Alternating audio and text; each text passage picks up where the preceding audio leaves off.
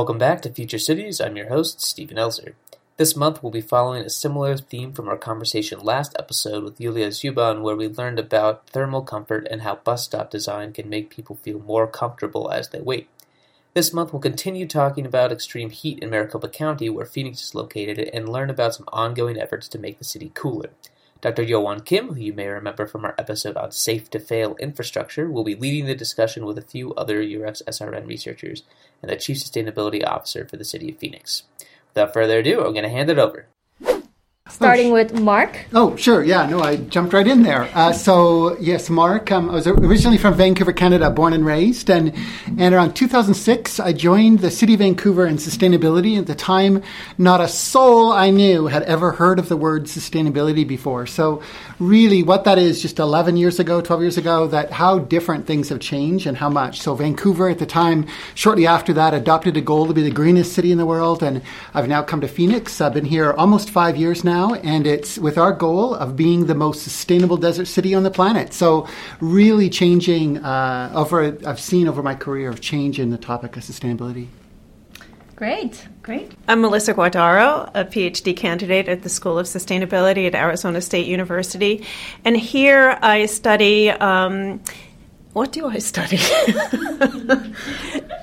um, I came here after uh, many different careers um, from marketing and advertising and some entrepreneurial ventures. And just before I came here, I actually was the United Nations representative for the American Association of University Women. And I'm very interested in social justice issues. And as such, I was interested in the social justice aspect of sustainability. So I came here to start my PhD and got involved uh, with the urban heat problem which was born out of my own frustration. Uh, when I first came here, I was trying to be really sustainable, and my bicycle had not yet arrived, so I walked to the bus stop and I almost died on a concrete pad, waiting outside at 110 degrees for the free circulator bus. And I remember coming in and telling Chuck, you people. Hello, yeah, I'm Chuck Redman, and um, other than listening to Melissa talk about the heat, uh, I'm a professor of sustainability. But my training is actually as an anthropologist, archaeologist, and my early interests were in the origin of cities in the Middle East. And about 20 years ago, I decided that um, cities were my focus and that maybe we needed to think about cities in the future and making them better. And eventually, I, like Mark, learned the word sustainability. And so we think about sustainable cities. Um, and living a longtime resident of Phoenix, it's obvious that heat is a central challenge. And if there's anything we can do to make the future more livable and, and productive and attractive, it'll be to mitigate the heat and to um, make outdoor activities all year round possible. Great. Uh, thank you, everyone. It is actually our great pleasure that we can have you three from big, coming from different backgrounds and different regions and different cities. So we, I think we'll have a really interesting discussion today. So it's actually, um, I just want to share like a quick information that I just read from a news article yesterday that the last year was the fourth hottest year ever recorded according to NOAA and NASA and that the past five years have been the most five warmest years in the modern record. And then I know that you, because you three all shared your different background, and then you have spent uh, quite a time in Phoenix, Arizona, and from like three years up to how many years? 30 years. so, um, can you share how your experience with heat during summertime have changed over the years? Uh, what are your personal heat coping strategies during summer times in Phoenix? Who wants to go first? Well, I've been here the shortest. I've been here the shortest amount of time, so I guess I should go first. Um, I make sure that I'm not outside for very long, and that I drink plenty of water, and that I uh, exercise only for a certain threshold period of time. And then, do you like? do you see like the heat extremes during the summers have been changes like drastically over last three years, or was it do you feel the same? The first year, just the comparison for a summer here compared to the summer summer in New York was enough of a shocker. So, uh, not, I really haven't experienced that much more heat over the three years here in Phoenix. Great. I think we'll get to the midterm to Mark. I guess that's me. So yeah, five years. So I've actually, in a way, it's not a true five years in the sense that I've always loved the sun and the heat. And uh, we actually had a place in Palm Springs in Canada that was our summer vacation place. Imagine going in the summer every summer to Palm Springs and.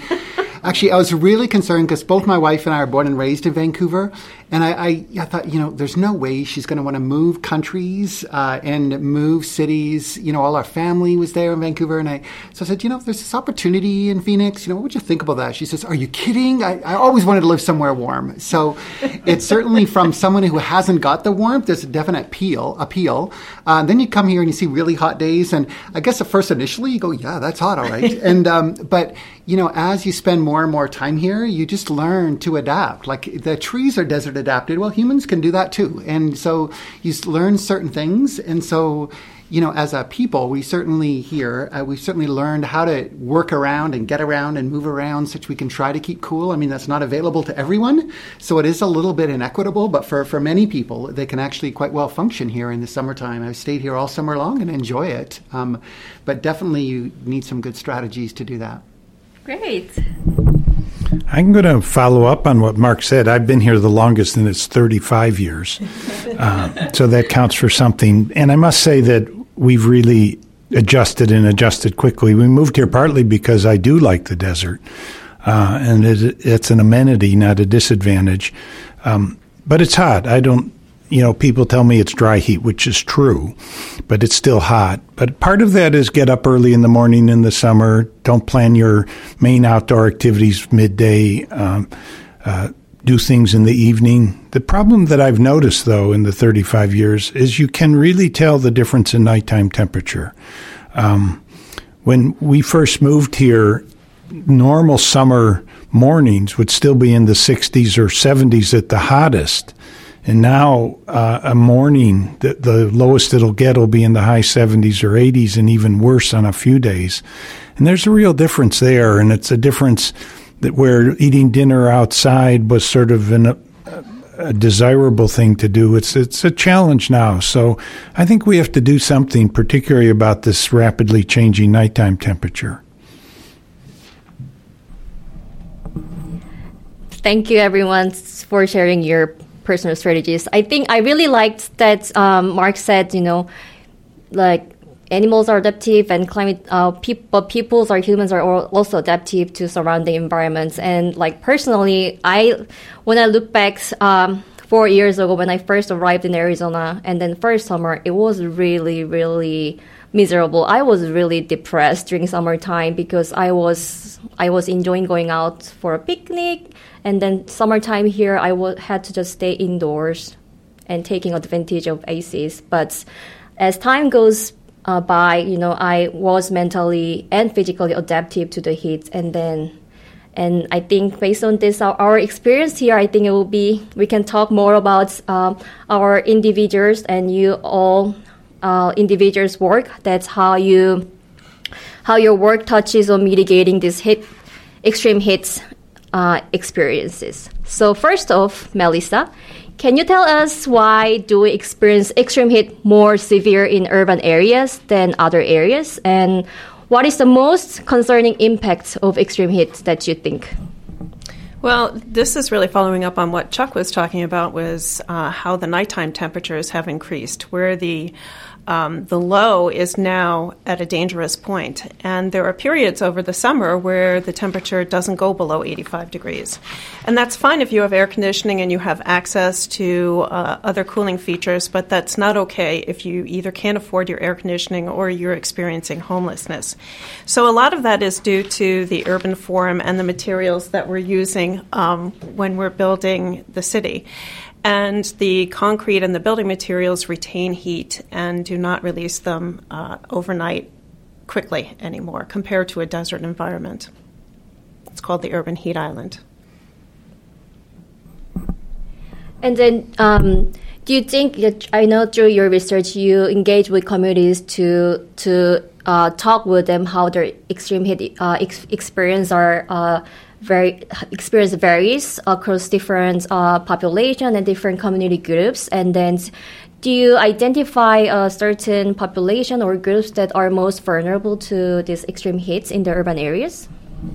Yes, uh, there are definitely areas that can experience as much as 13 degrees Fahrenheit higher temperatures than other areas in the valley that have uh, greenery and cooling features. And these are some of the communities that we have been working with. And it's a little heartbreaking to hear their story, knowing that they are almost unnecessarily suffering from the heat.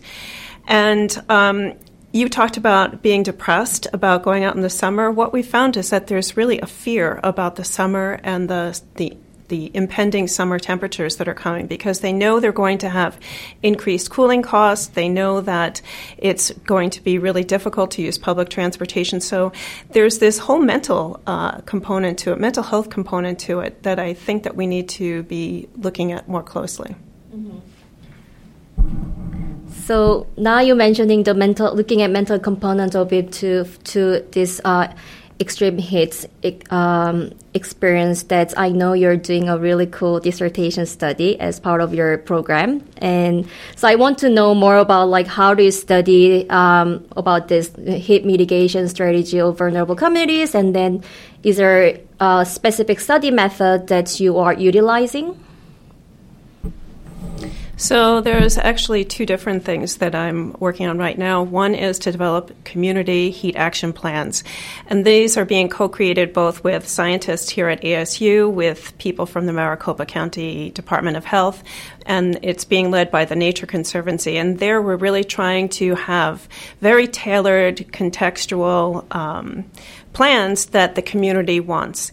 And then my personal dissertation research is really talking about people's adaptive capacity. And how could you have two people with identical demographics living in a vulnerable neighborhood, and one is suffering so, and the other one seems to be coping just fine? So I've been doing extended interviews within the community, and it's, it's been very interesting because a lot of the previous research that's been done about adaptive capacity talks about social capital. And one of the questions they ask are, Do you know your neighbors? And when I pose this question to any of the people that I've been interviewing, and the answer is always no, I don't know my neighbors. Well, I know them by name, but I don't really know my neighbors. And yet, when you uh, delve deeper into it, they actually have a very rich social fabric. And there's a support system that I think that we can really tap into both for um, helping them cope with the heat, but also education and um, certainly during heat emergencies as well. Yes, so um, you mentioned about social capital to deal with this uh, heat extreme, and then building communities to deal with this, and then um, can do you have any like um, story that you want to particularly share from your interviews that how people trying to build social capitals or if they don't have why how they see that see do they see the benefits of, of having social capital to deal with these extreme weather events especially hits yeah. So, in fact, a, an interview I did just the other day was with a woman who has uh, two small children and feels really captive in the house during the summer because you can't go anywhere.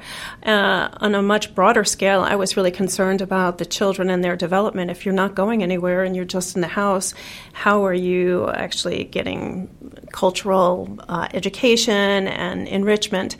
But she was talking about how when you go out, she's really concerned because she has an older car that she doesn't want to get stuck on the road with these two small children.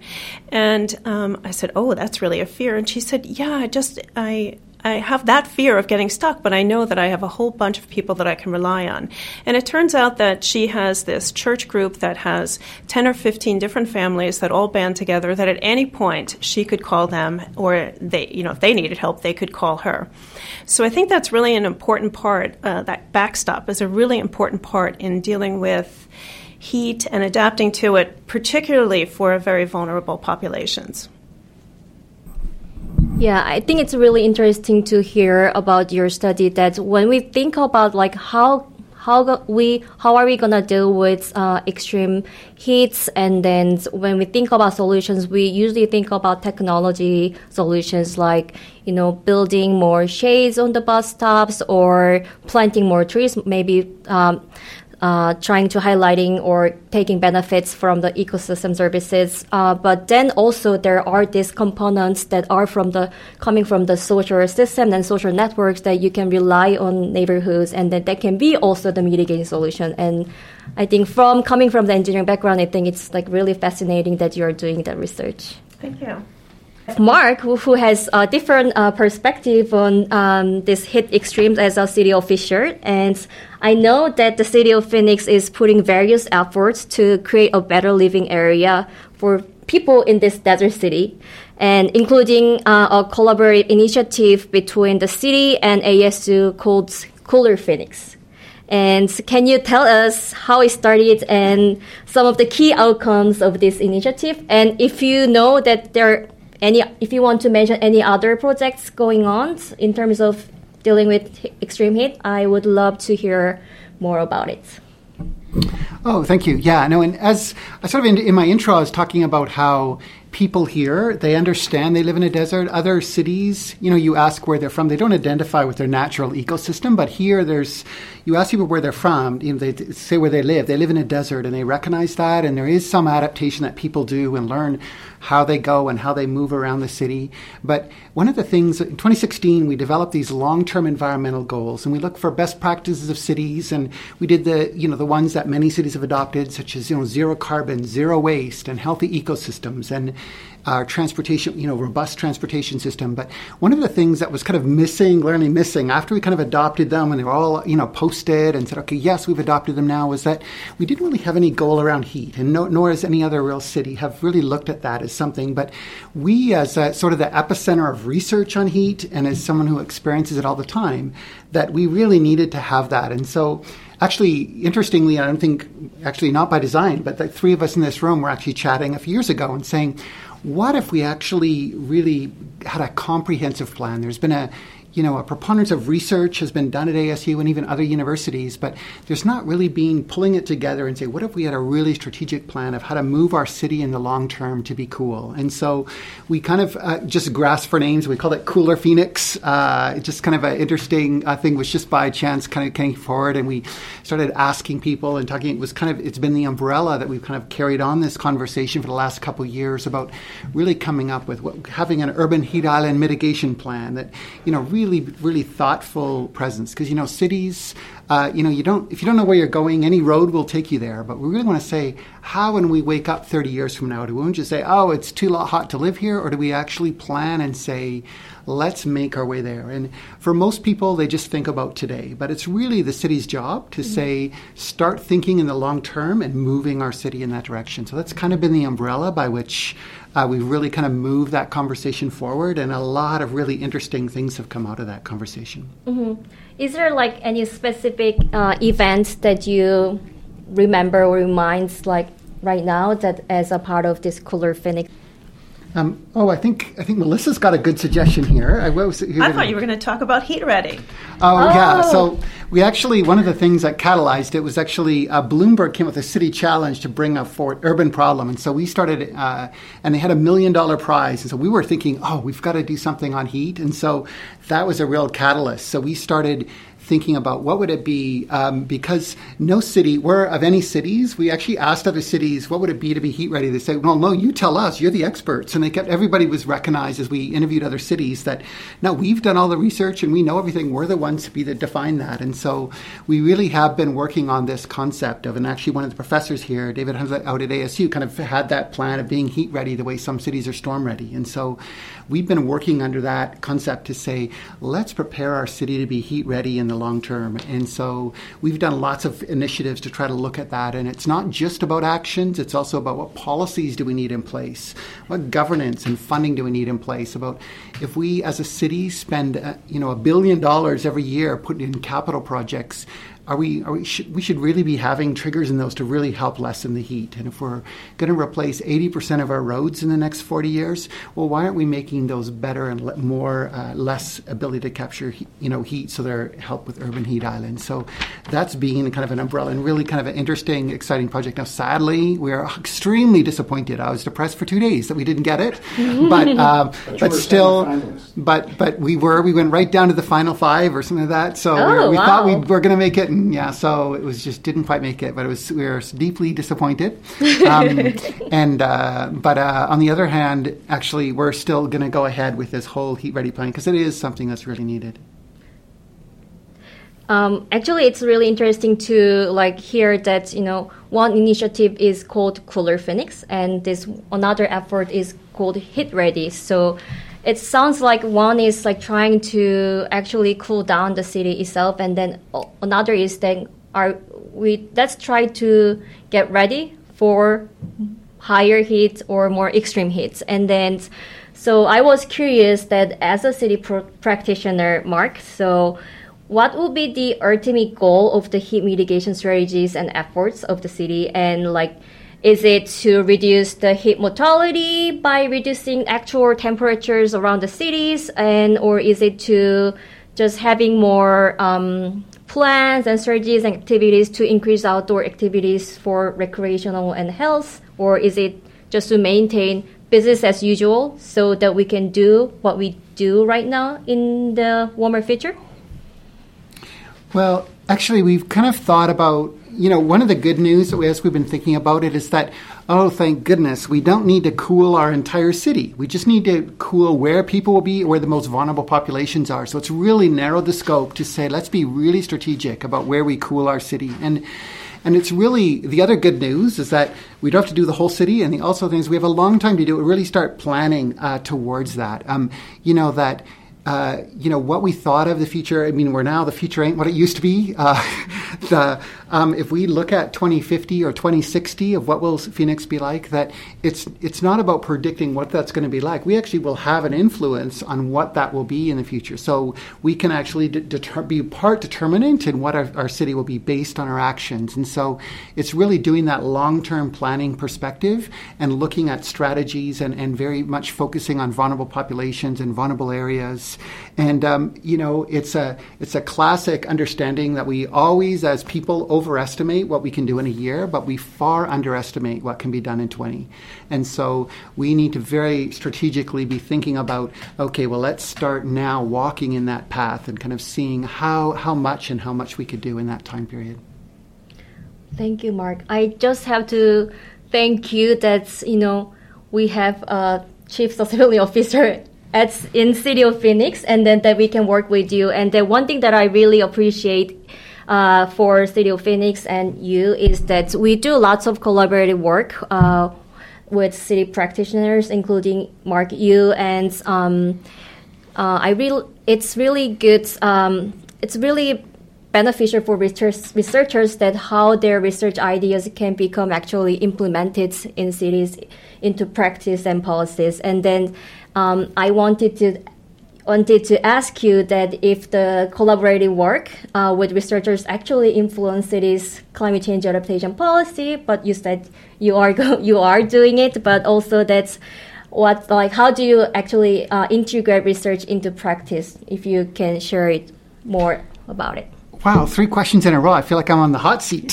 so, um, the you know, I would say that in general, um, universities across the U.S. are very much focused on you know, sort of has, have a tradition of you know, the goal is to be published and that, and and cities, you know, there hasn't really been a strong relationship with many cities and the local universities on research, and and there really was has been uh, in the last number of years, particularly as we had this cooler Phoenix conversation to really have let's have practical research, and it's actually been uh, a very catalyst because you can't. How can anyone come out with policies if there's not really the research behind those? Like, for example, one of the catalysts that we've discovered because we we're kind of looking at okay, there's 120 research papers that have been done on heat. They send out a you know a parliament of students every year to study everything under the sun, uh, and so um, so he liked that. That's good.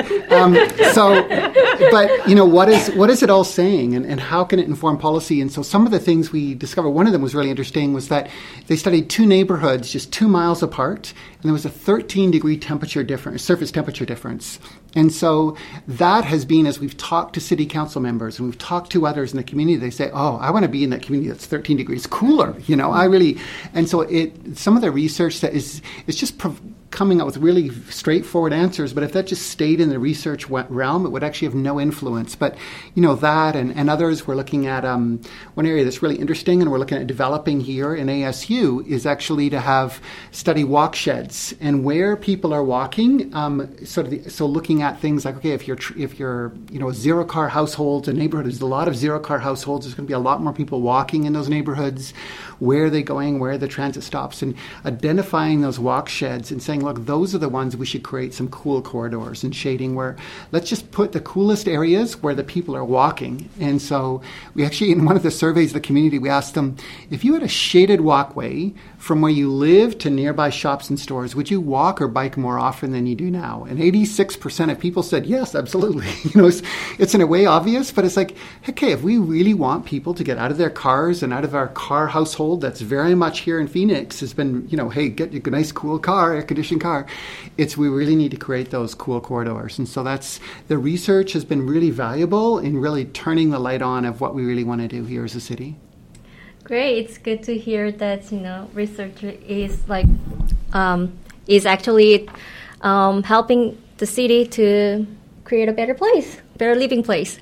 So thank you, Mark, for answering three consecutive questions because we don't get uh, city practitioners um, uh, frequently in the podcast, so I have to get you know the most out of it. so now uh, we have you know our third guest, Chuck. That um, that as I mentioned in the beginning, that uh, Chuck has um, recently started a research initiative at ASU with uh, lots of scientists uh, on campus in a partnership with Maricopa County for the Healthy Urban Environment called Hue, right?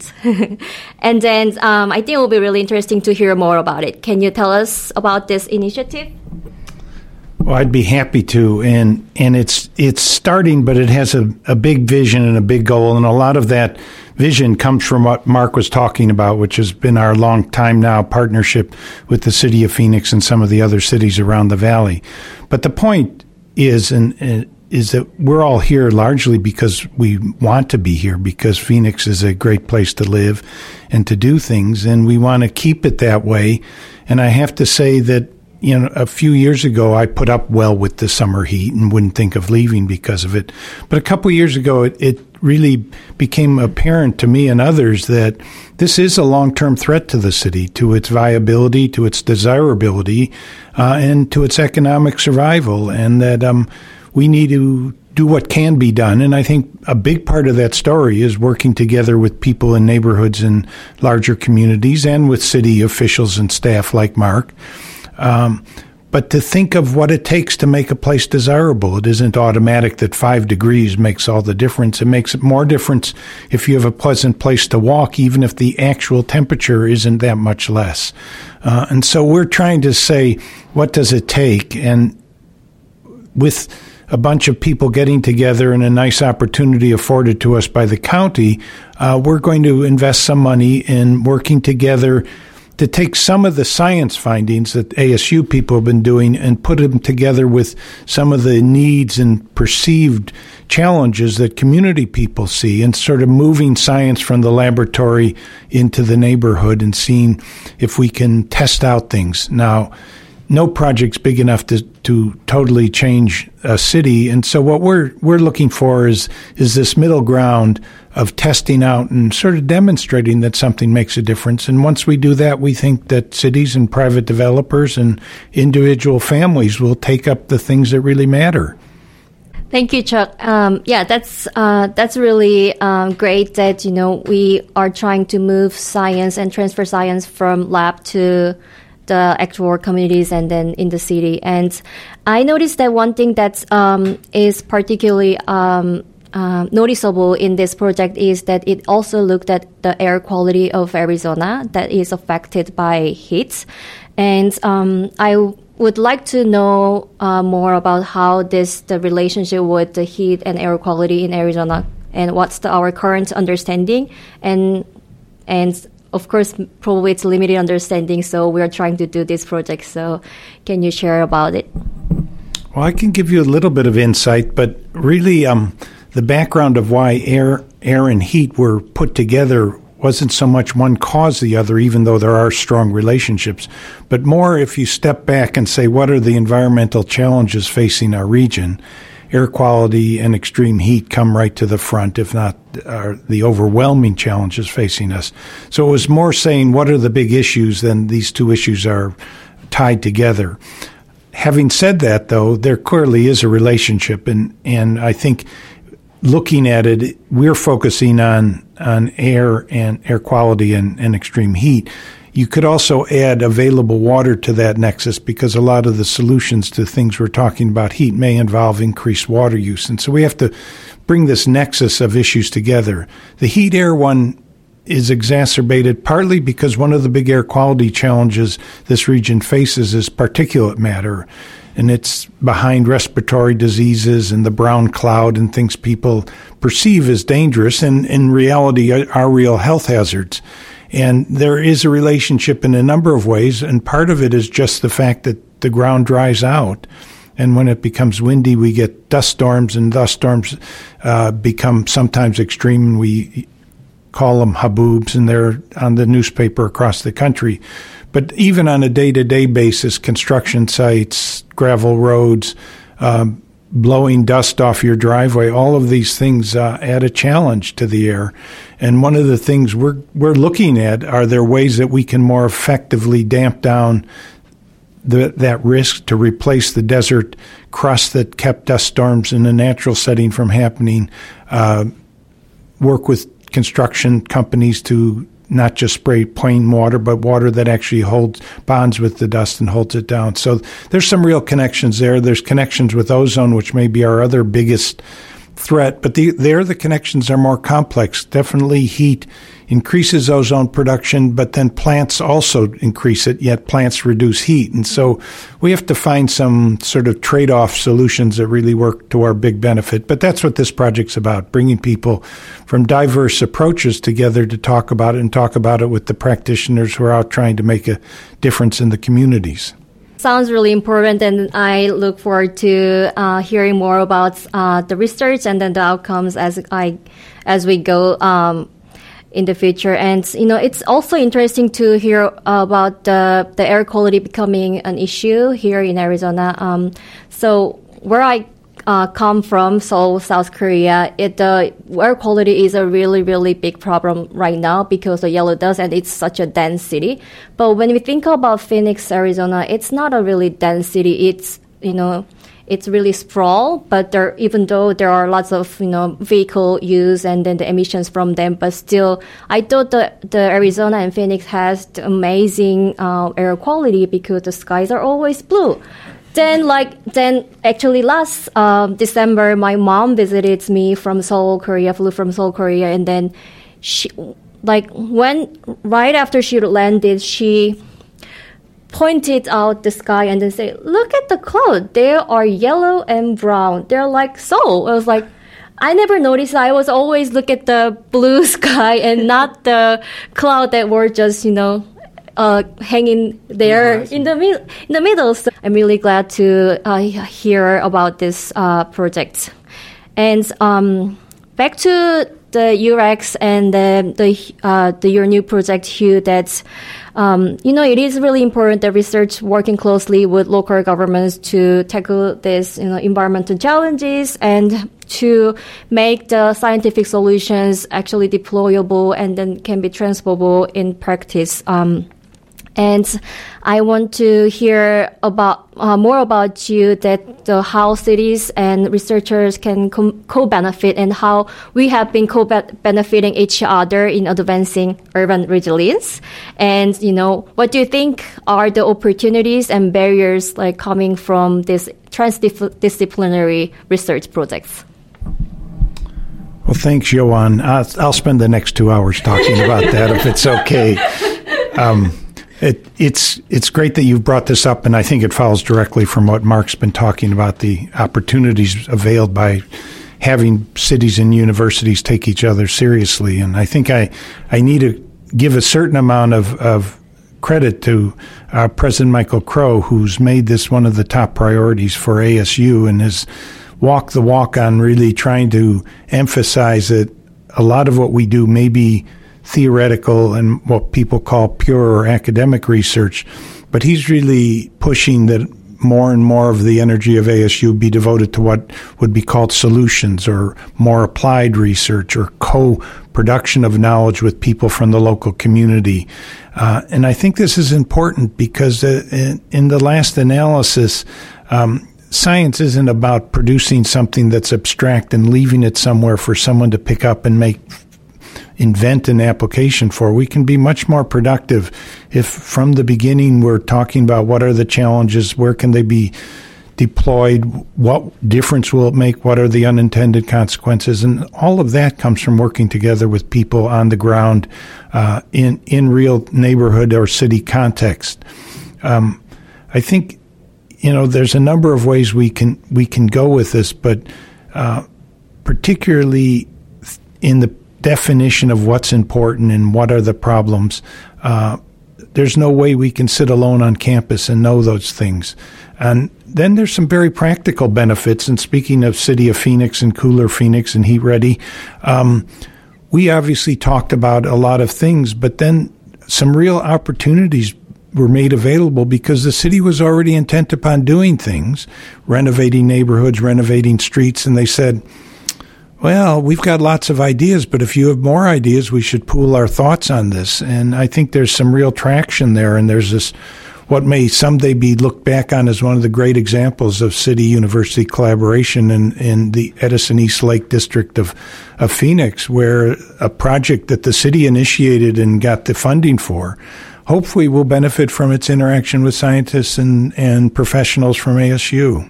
Um, we'll see, but I think we'll be looking back and in future years to saying this was one of the great breakthrough um, examples of collaboration.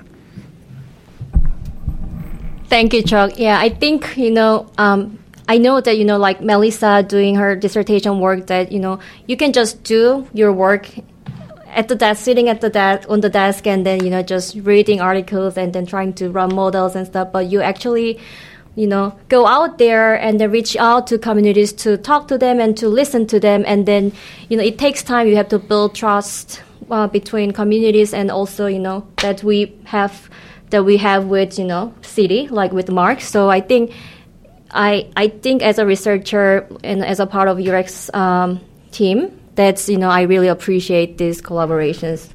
Um, uh, and I also think that the communities have great ideas that researchers in the city hadn't quite thought of yet. So, in the same Edison East Lake community during our um, heat action planning work, one of the residents there was just shocked to find out that pavements can be 150 degrees or more. And she said, Well, what do you do if somebody passes out? You shouldn't be laying, laying them on the pavement. We really need to have heat certification training similar to first aid training that's specific to living in the urban environment in, in Phoenix. And that makes perfect sense to everyone, and it's something that we're going to probably follow through on uh, in the very near future. But we would have never have thought that thought about that had we not uh, interacted with the community. And I think, yeah, I think about that. It's really interesting sort of the thinking about that in that you know normally we would say in respect oh this person has a phd you know or oh that you know they have they're really knowledgeable but a lot of these members in their community they have a they have a phd in, in life in their community and they they really mm-hmm. understand mm-hmm. what it's like to live in a place more so than any researcher will ever know they know what specific areas of the pavement get really hot they know when the monsoon rains come which where it's going to flood they have a really good understanding of oh that's been tried we did that but that didn't didn't work, you know, and so just really taking advantage of the, this knowledge that people have of where they live and and together discovering okay what is it that we need? And you know the other one is interesting. There's actually a great story that was just in um, chicago paper today uh, about they couldn't understand why they were giving away these free trees and 25% of the people were not wanting them and giving them saying no we don't want them go away. And they they asked them and, and so they researched and found out why people didn't want them. And they said well you know, we they didn't ask us what we want, or they didn't they didn't they didn't have any sense of. They said, well, we don't. What's the city going to do? Are they going to charge us more taxes? They just had no idea. It wasn't their idea, and mm-hmm. so it's really important if you even if you have some good ideas to really ask them, okay, what is it you need and want, and together, you know, co-create your community with the community, uh, the, the, what kind of city you want to be. Yeah, thank you all sharing your um, interesting stories and the really great works. Um, and um, I think uh, something that we do in podcast to wrap up an episode is to summarize your work or the topic of the episode in the form of haiku. But before we get to the haiku, is there any last comment that you want to um, tell to our audience?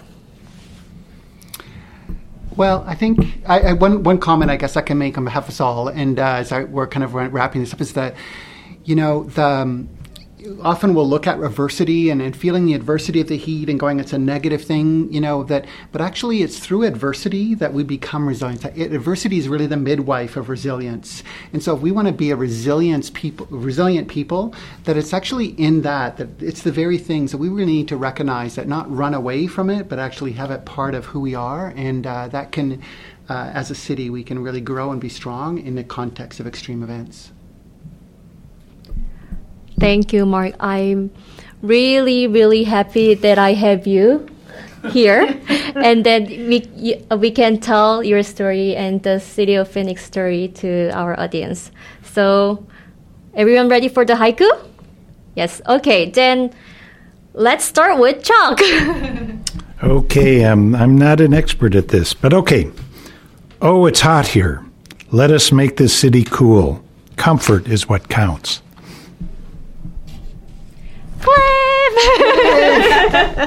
that was great, actually. Let's see if you say the same about this one. Growing urban heat, an inconvenience for some, but others suffer. So we have to get to and reach out to others. Mm-hmm. It's a hot breeze. There is something we can do drink water, plant trees. Great. Mark. Yeah. Mark was really, really ready for this podcast.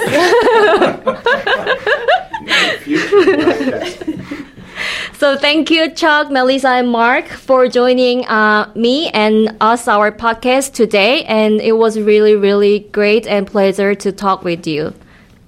Thank you. Thank you.